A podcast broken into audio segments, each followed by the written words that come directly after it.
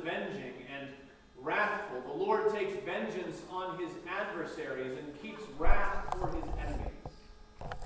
The Lord is slow to anger and great in power, and the Lord will by no means clear the guilty.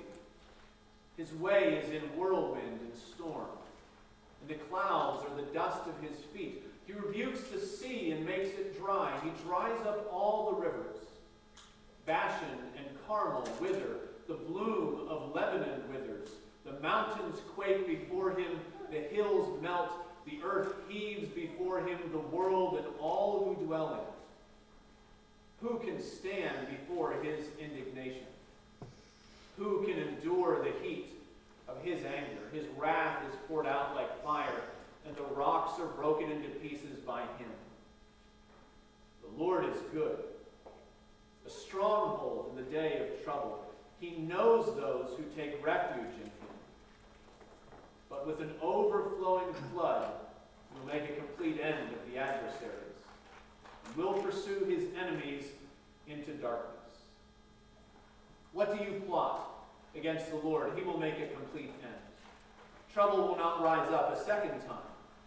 For they are like entangled thorns, like drunkards as they drink. They are consumed like stubble fully dried.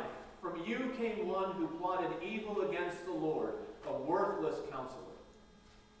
Thus says the Lord, though they are at full strength, and many, they will be cut down and pass away. Though I have afflicted you, I will afflict you no more. And now I will break his yoke from off you, and will burst your bonds apart. The Lord has given commandment about you. No more shall your name be perpetuated. The house of your gods I will cut off the carved image and the metal image. I will make your grave, for you are vile. Behold upon the mountains the feet of him who brings good news, who publishes peace. Keep your feasts, O Judah. Fulfill your vows. For never again shall the worthless pass through you. He is utterly cut off. Thus far, the reading of God's holy and inerrant word. May He add a blessing as we read it together today. In the 7th century BC, there was absolutely nothing more terrifying than the Assyrian Empire. If you've been to the uh, MFA, if you've been to many other world class museums uh, in the world, uh, you've probably seen relics from the Assyrian Empire. They're very impressive. Assyrian stone carvings and those relief carvings where every man has rippling muscles and a very long curly beard. They left behind their cylinders and their tablets stamped with the record of their conquest of the nations around Mesopotamia. Uh, their gods are depicted with lion's claws and eagle's wings to demonstrate their ferocity. But among the artifacts that record the grandeur of Assyria are countless depictions of torture and brutality, the likes of which the world had never seen before. When the Assyrians uh, captured a city, they made the carnage of that city a public spectacle. They piled heads and bodies separately outside the city gates. When a kingdom rebelled against the empire, the Assyrians wiped that kingdom off the map. As we learned in Sunday school today, they often made the nobles of conquered areas dig up the bones of their ancestors so that they could grind them into powder as a show that they were completely cut off from the land. They regularly made parents watch the slaughter of their children before also killing the parents as well. They gouged out eyes. They cut off limbs. They cut out tongues and left survivors to wander aimlessly. And anybody who knows the facts about Assyria will tell you that there is much more and much worse that I am leaving out for the sake of propriety. But all the terrible things that I am hesitant to name from the pulpit are the realities that Israel in the 7th century faced on a daily basis. Assyria was a very real and very present danger, and it's imperative that we understand that now at the beginning of Nahum. We need to understand what Assyria was like. But not just so that we can be satisfied with what Assyria got. That's the way that some people read and, and explain the prophecy of Nahum in, in a level that, that's a legitimate approach. In Nahum, we are going to be confronted with, uh, with violent and stark language. The Lord declares desolation and ruin against Nineveh. Chapter 3, verse 3 hosts of slain, heaps of corpses, dead bodies without end. They stumble over the bodies. There is difficult language in Nahum. This uh, prophecy presents us with the God of wrath that does not sit comfortably with our modern sensibilities. By the way, you know how uh, the so called God of the Old Testament is caricatured in our wider culture. The way he's lampooned is some sort of unhinged, raging God who loves nothing more than to rain fire on humanity and their sin. So some people explain Nahum as, as though we need to make an apology for God's behavior. They detail the atrocities of the Assyrians so that their punishment will seem fitting, so that we can convince ourselves that God's justice is just. And maybe as we read Nahum, you're going to need to wrestle with that yourself, with the idea that actually God's vengeance against his enemies is a good thing. But the primary reason that we need to know how bad Assyria was is not just so that we can be satisfied with what Assyria received, rather, we need to be confident in what God can do. In the 7th century BC, there was absolutely nothing more terrifying than Assyria. They were the unstoppable war machine steamrolling the ancient Near East, and yet the Lord is declaring decisively in Nahum's prophecy that he is able to stop the unstoppable. He is able to conquer the unconquerable. He is able to deliver his people from the most frightening fear they could possibly imagine. What is it that frightens you that way? What is the fear that shakes you to your core and keeps you awake at night? For most of us, it's, it's very easy for us to think about the fears that we face in this life, the things that we are aware of. Maybe you're suffering with chronic pain, and your greatest fear is that that pain never goes away. Maybe your life has been built on academics and learning, and you're afraid that one day, just like you watched it happen with your aging parents, you will lose the presence of mind to be able to string your thoughts together, to communicate effectively where you are and what you're doing in the world. Maybe you're afraid of some disaster or some accident. Something that will take away your kids, take away your house, take away your independence or your self respect. Maybe you're afraid that those secret indwelling sins that you've never been able to overcome will only get worse. And you're afraid that at some point all of your temptations that you've somehow kept hidden from everyone else will unravel in some spectacular scandal. And maybe you're afraid that when that finally happens, everyone else will see you for the phony that Satan likes to whisper into your ear that you actually are. It's true that Nahum doesn't give us promises in his prophecy that we will avoid these fears in daily life. There's no guarantee here.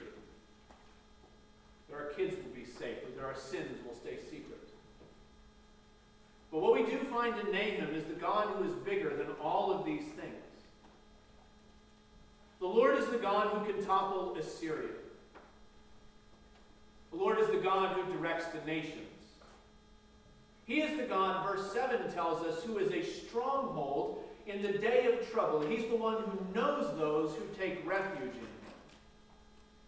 And the Holy Spirit has given us Nahum's prophecy so that we would have confidence in that God. And confidence in Him is exactly what we need most of all. Because as we read Nahum's prophecy, we're going to be reminded that there are fears that we face in this life and there are fears that we face after life is over. And actually, the scripture tells us that our greatest fear is not to be given to those like the Assyrians who can merely kill the body. Verse 7 is true, verse 8 is true as well. The Lord who knows his people, who is a stronghold in the day of trouble, is also the God who makes an end of his adversaries, and he's the God who pursues his enemies into darkness. And as we read Nahum, we will be reminded that there is a darkness, an outer darkness. There is a second death. There's a worm that does not die, and there's a fire that can't be quenched. And actually, Nahum reminds us of a fear that is truly frightening, far more frightening than the Assyrian Empire. Nahum reminds us of these things not so that we would be terrified, but so that we would have confidence. There is a Lord who is larger than Assyria. He's the same God who is greater than our guilt. He's the same Savior who is stronger than the sin that separates us from His holy there is a Lord who is good. He's a stronghold in the day of trouble, who knows those who take refuge in Him. Now, with all that uh, in our minds, let's look at the text. There are three lessons I think we need to learn from Nahum chapter 1. The first lesson is that the God of justice is jealous for his people. The God of justice is jealous for his people. You, you notice that Nahum begins his message by setting our theology straight. He doesn't waste much time trying to get us to think well of him as a prophet. There's no genealogy, there's no pedigree, there's no curriculum vitae here in the beginning, uh, aside from his name and his hometown. And in fact, we don't even know where his hometown was. It's lost to us. We know only who he is. And in fact, for an oracle that he says is about Nineveh, it's interesting that he doesn't begin by talking about Nineveh. He begins by talking about the Lord. Because the most important thing Nahum would tell us that we can know is who God is. So, verse 2 the Lord is a jealous and avenging God. The Lord is avenging and wrathful. The Lord takes vengeance on his adversaries and keeps wrath for his enemies. It's sometimes said that God repeats himself so that we would pay attention. And so, just like the God of Isaiah 6 is holy, holy, holy, the God of Nahum 1 is avenging, avenging, avenging. He is the God of recompense, it's his prerogative. He tells us in Romans chapter 12 that we are not to take vengeance into our own hands because God has already got that covered. And there are any number of reasons why we ought not to trust human justice, why we ought to turn to God's justice rather than our own. Human justice, you're aware, you see uh, the same headlines that I do. Sometimes human justice uh, is applied too broadly or too narrowly. Sometimes it goes too far. Sometimes it doesn't go far enough. Sometimes what ought to become vengeance actually turns into vindictiveness. Sometimes we want the offender not only to pay for what they've done, but also to suffer for it. Well, God's vengeance is never unmeasured. So verse 2 is balanced by verse 3. The Lord keeps wrath for his enemies, yes, but the Lord is slow to anger. If you doubt that slowness, remember Jonah. Remember that a hundred years before Nahum, God sent another prophet. He had a great fish spit him out so that he could go and preach a message that led the whole city to repentance. And when Nineveh repented, God relented. Actually, that was Jonah's problem. Because according to Jonah's watch, God was a little too slow to execute his anger. He was a little too gracious. He was a little too merciful. Isn't this what I knew what was going to happen? He says in chapter 4. If vengeance had been in Jonah's hands, there would not have been a Nineveh left for Nahum to preach against. So when God tells us that He is an avenging God, an avenging God, an avenging God, three times, we ought not to think that He's just like some rattlesnake and He's coiled and He's waiting to strike at the first ankle that passes in His direction. the Lord is slow to anger. God's anger has a limit. He is the God of justice, and it says, he says that he will by no means clear the guilty. He can't clear the guilty. He cannot allow the oppressor off the hook. not only because his justice demands it, but because his jealousy demands it as well. That was the first thing Nahum told us that the Lord is a jealous and avenging God. Despite the fact that God uh, takes this word jealous or, or jealousy and he applies it to himself several different times and in several different places in Scripture, this concept is still a nasty concept in our culture. Jealousy. O. Palmer Robertson says that the jealous man makes even his loved ones miserable. Maybe you know somebody who's so overbearing that they fit that description. But just like his justice, God's jealousy is free from any of the negative connotations that our sin adds to it when it shows up in our lives. God's je- jealousy is different from our jealousy. God's jealousy is expressed not in shame or, or resentment, it doesn't show up in control and manipulation. God's jealousy shows up as expressed in the protection of his people from the things that are, that are harmful to them. He is the loving and very gentle husband whose gentleness finally runs out when his bride is threatened. Nahum says the Lord is jealous and avenging. And those two qualities are connected. So the wrath he keeps for his adversaries and his enemies is directly proportional to the zeal that he has for the safety of his people. The Lord cannot allow the guilty to go unpunished because he will not allow his people to be undefended. And when the Lord appears in the defense of his people, he comes in unrebukable power. We won't sift through every phrase of verses 3 to 5 because in this uh, poetic example you can see the point uh, just lying on the surface there. It's plain to us. The Lord is the Lord of creation. He's not merely a God who's semi connected with creation, he's the God who controls creation. Just as he made it, so may he unmake it. So Nahum envisions creation undone. He envisions seas dried up, hills melting. It's cataclysmic language. The most fertile agricultural regions he can think of are, are reduced to tinder. The foundations of the mountains tremble in fear before the coming of the Lord. But as impressive as all of that is in verses 3 to 5, it really is, uh, is leading up to that rhetorical question in verse 6. The question of who? Who can stand before his indignation, the prophet asks? Who can endure the heat of his anger? It's a rhetorical question. You're already supposed to know the answer. The answer, of course, is that no one can stand. If the seas and the hills are are turned back because of God's anger. There is no man or woman ever created that can stand the blast of God's anger in its full vent. It is a furnace, as we've seen in other minor prophets, that consumes sinners like stubble.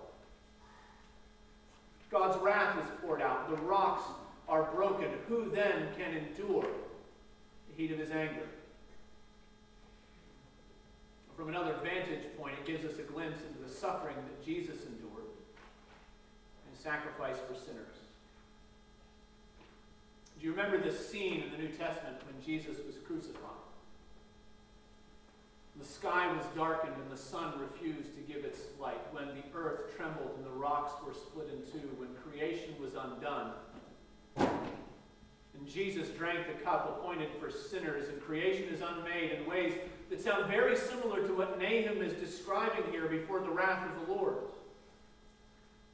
And if you wonder why Jesus went through it, why Jesus allowed God's anger to consume him, the anger is that he's the answer to verse 6 that only he could do it.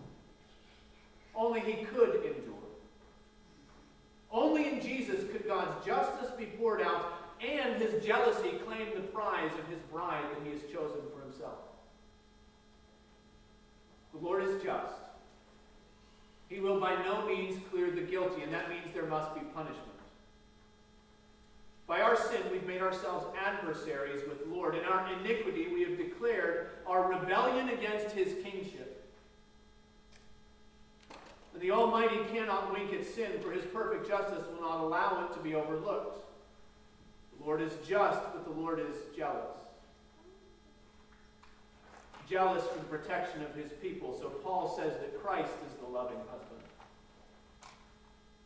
He's the one who's determined to present his bride to himself in sinless splendor. What then can be done? There has to be a substitute. There has to be an uncreated Savior who can endure the heat of God's anger while creation itself is torn apart. There has to be a spotless lamb who would be wounded for our transgressions and crushed for our iniquities. That's why Jesus endured it, because only he could. Nahum says that God's wrath is poured out like fire, and the rocks are broken into pieces, and who can stand before his indignation? But verse 7 says that the Lord is good. A stronghold in the day of trouble, and he knows those who take refuge in him. Puritan Thomas Brooks wrote that in Christ, justice and mercy kiss each other. And justice says, I am pleased. It teaches us the first lesson of Nahum. The God of justice is jealous for his people. The second lesson flows out of that. Because God is just and because he is jealous, all God's enemies will be consumed all God's enemies will be consumed. That's the second lesson. You may have figured out already that verses 7 and 8 are the, the backbone of this first chapter. In fact, they are much like the backbone of this entire book. Verses 7 and 8 set out two options, two destinies that are entirely dependent upon the way that we approach the God of creation. The Lord who's slow to anger and great in power. Those who hope in him will find safety. Those who hate him will be consumed. And as if to stress these diverging paths, the rest of the chapter ping pongs back and forth. It jumps between words of comfort for Judah and words of judgment for Nineveh. The switch is sometimes hard to find because in most instances, Nahum doesn't give us uh, any indication. If you're reading the NIV, they will insert the words Nineveh and Judah at various places, except for verse 15, they're not actually there.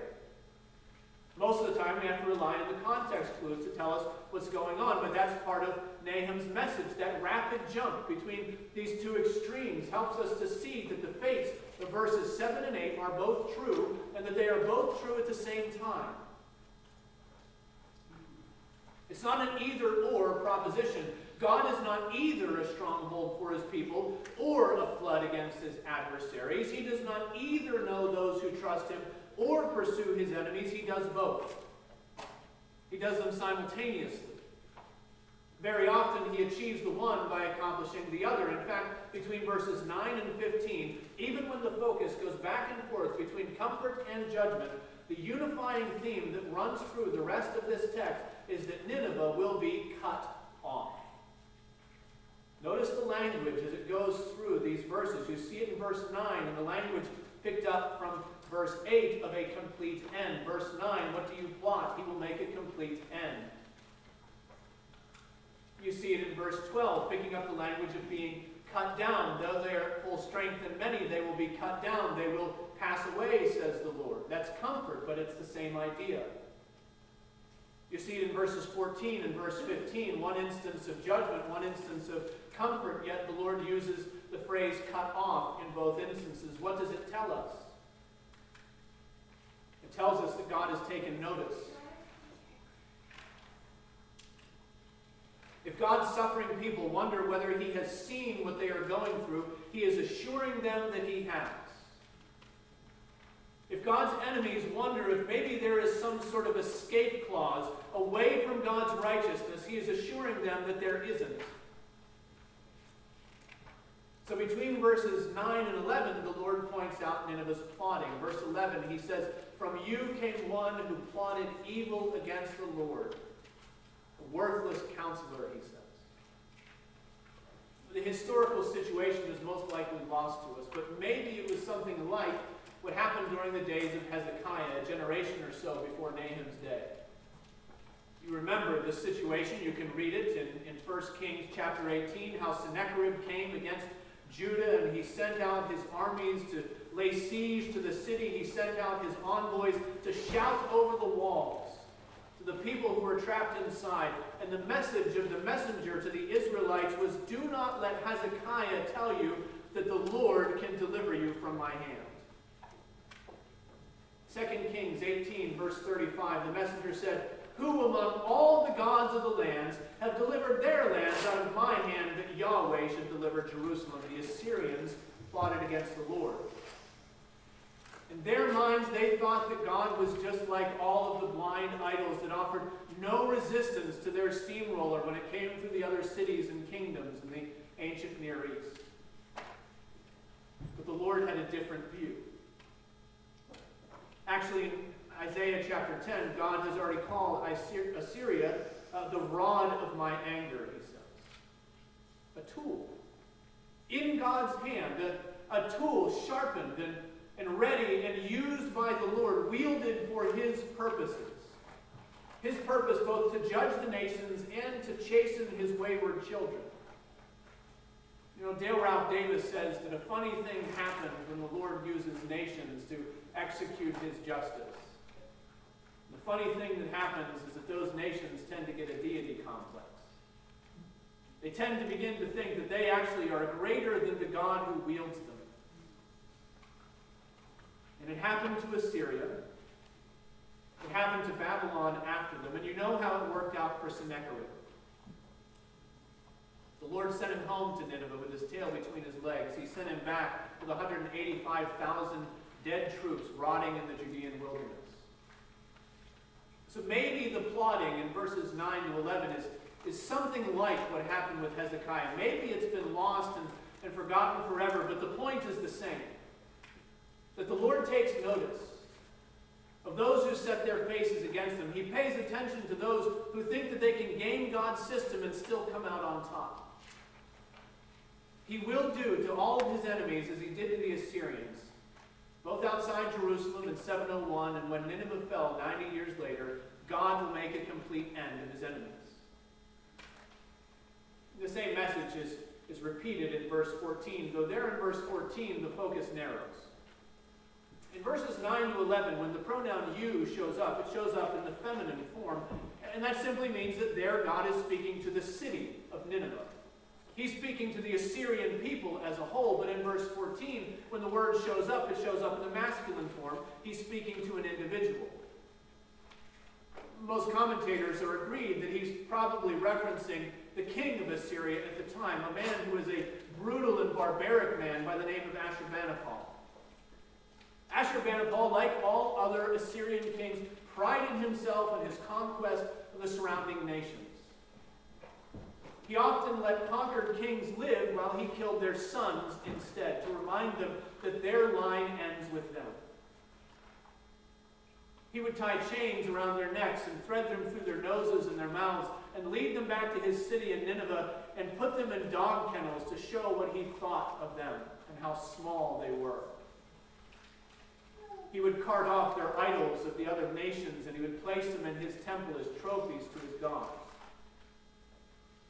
So when the Lord pronounces his commandment against this king, the point is that God is giving back what he's been handing out. Notice what God says. He says in verse 14, there will be no one to carry on his name. His descendants will be cut off. God says in verse 14 that his false idols will be overcome and cut off. The Lord says that he will make his grave. That means there is not going to be some marble mausoleum declaring Ashurbanipal's greatness to future generations. An unmarked hole in the ground is almost too good for someone so low and so vile. So the Lord is declaring that he will do. As he promises to do, he will make a complete end of his adversaries. Now remember, we could use all this as a justification of God's justice. And certainly it is that, if that's what you're looking for. Or we could look beyond Assyria and beyond Ashurbanipal, and we could recognize that this destruction is one more foretaste of God's great final victory that is certainly yet to come. All of God's enemies will be consumed and God's people still have enemies today, don't they? I'm not talking about ISIS. I'm not talking about secular materialism. I'm not talking about the people who've been deceived and caught up in any of the anti Christian cults that you can find on any number of street corners in any city in the world. The New Testament is clear that as believers, our warfare is not against flesh and blood, but against rulers and authorities and powers in the heavenly places. Our enemies are spiritual enemies.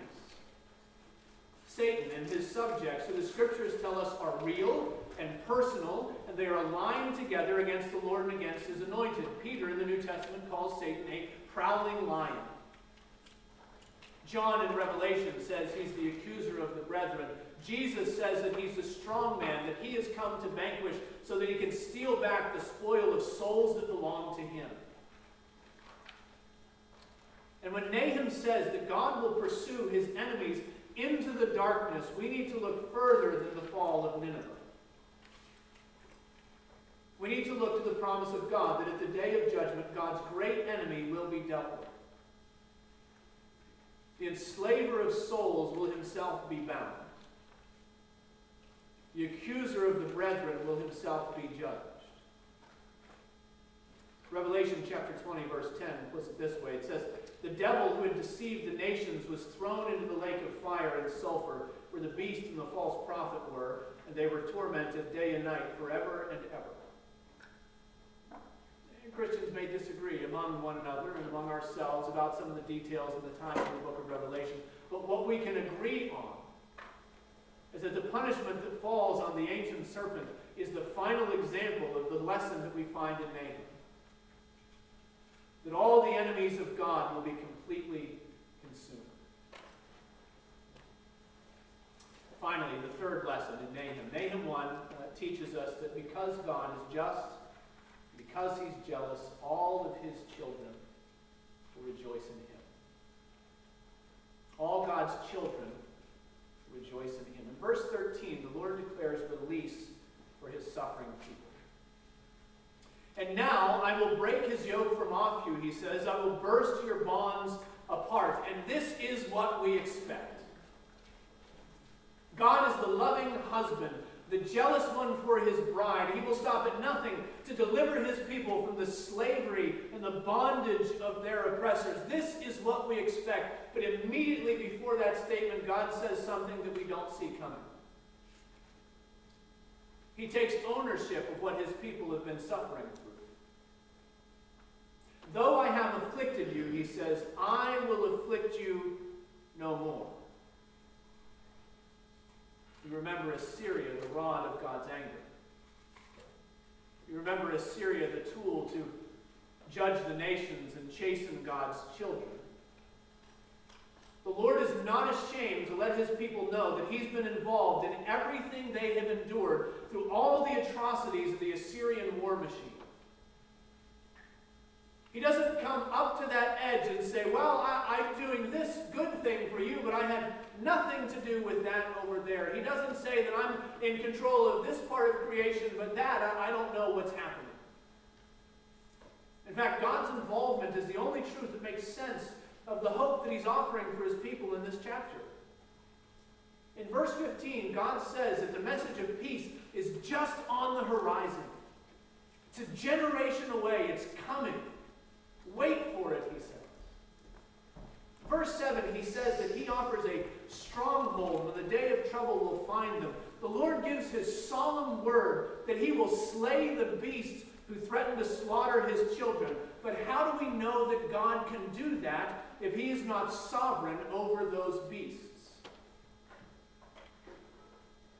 How can we trust that the Lord will end his servant's suffering if God has not ordered and ordained the suffering his servants suffer. Well, we might say that the Lord is very powerful, of course. The Lord is able to do many wonderful and, and mighty things. We may say that that God is very wise. He knows all outcomes. He knows how to woo the nations and nudge kingdoms in the right direction. We might say that, that God, of course, loves his people very much, that he will fight tooth and nail to see that no harm comes to them. And all of that is true, of course. The Lord is powerful, and the Lord is wise, and the Lord is loving. But if all of that were true, and yet God were not sovereign over Assyria, God would be limited. If God has complete control over everything in the universe except for that one thing that is afflicting his people, and he can make no promises. If the Lord is not sovereign over what his people suffer, then verse 7 has to read very differently. Verse 7 would have to say something like, The Lord is good, and in the day of trouble, you know, he's going to try his very best, and we'll see how it turns out. That's not God's word. God's word to Israel is, Though I have afflicted you, I will afflict you no more. And how can we know that? Because God is the God of creation. He's the one who set the boundaries first for the seas and for the dry land. He's the one who said, This far shall you come, and no farther. In the days of Job, he set the boundaries for Satan's attacks. In the 7th century, he set the boundaries for the Assyrian Empire. He's the God who sets the boundaries for your cancer. He's the God who sets the boundaries for your sadness. He's the God who sets the boundaries for your bank account. He's the God who sets the boundaries of your anxiety and your depression. He is the God who says to your sin and to that gnawing temptation that nobody else sees, This far you shall come, and no farther. The Lord is not ashamed to take ownership if we suffer. Why not? So that we would have confidence in Him. So that we would know that when the day of trouble finds us, the Lord has already seen it. And the Lord has already appointed it. And the Lord has already ordained its end and its limits. Do you notice that this closing verse in Nahum 1 presents us with confidence in what the Lord is yet to do? Verse 15 Behold upon the mountains the feet of him who brings good news, who publishes peace. Keep your feasts, O Judah. Fulfill your vows, for never again shall the worthless pass through you. He is utterly cut off. As I've mentioned, those words were written at least a generation before Nineveh fell. They're written while verse 12 tells us Assyria was still at full strength and many, yet the Lord says the good news is coming. You might not see it yet, but keep looking because it's on its way. And in the meantime, what should God's people do while they wait? Keep the feast, he says. Pay their vows. In other words, while God's people wait for his deliverance, they ought to have confidence in him. They ought to worship the Lord as though his victory is already won. They should shout and rejoice because the God who is jealous for his people has already promised a day of deliverance. And the same is true for God's people today in Christ. For the one who suffered in the place of sinners was raised again as a first fruit of a harvest that's yet to come. The one who came to destroy the works of the devil has been seated at the right hand of the Father until all of his enemies shall be made a footstool for his feet. And in the meantime, what should God's people do while we wait? We should worship the Lord. We should have confidence in Him. We should praise Him with our lives and with our lips. We should rejoice in the one that Jude says is able to keep you from stumbling and to present you blameless before the presence of His glory with great joy. We should have confidence in the Lord while we wait because he is good. A stronghold in the day of trouble. He knows those who take refuge in him.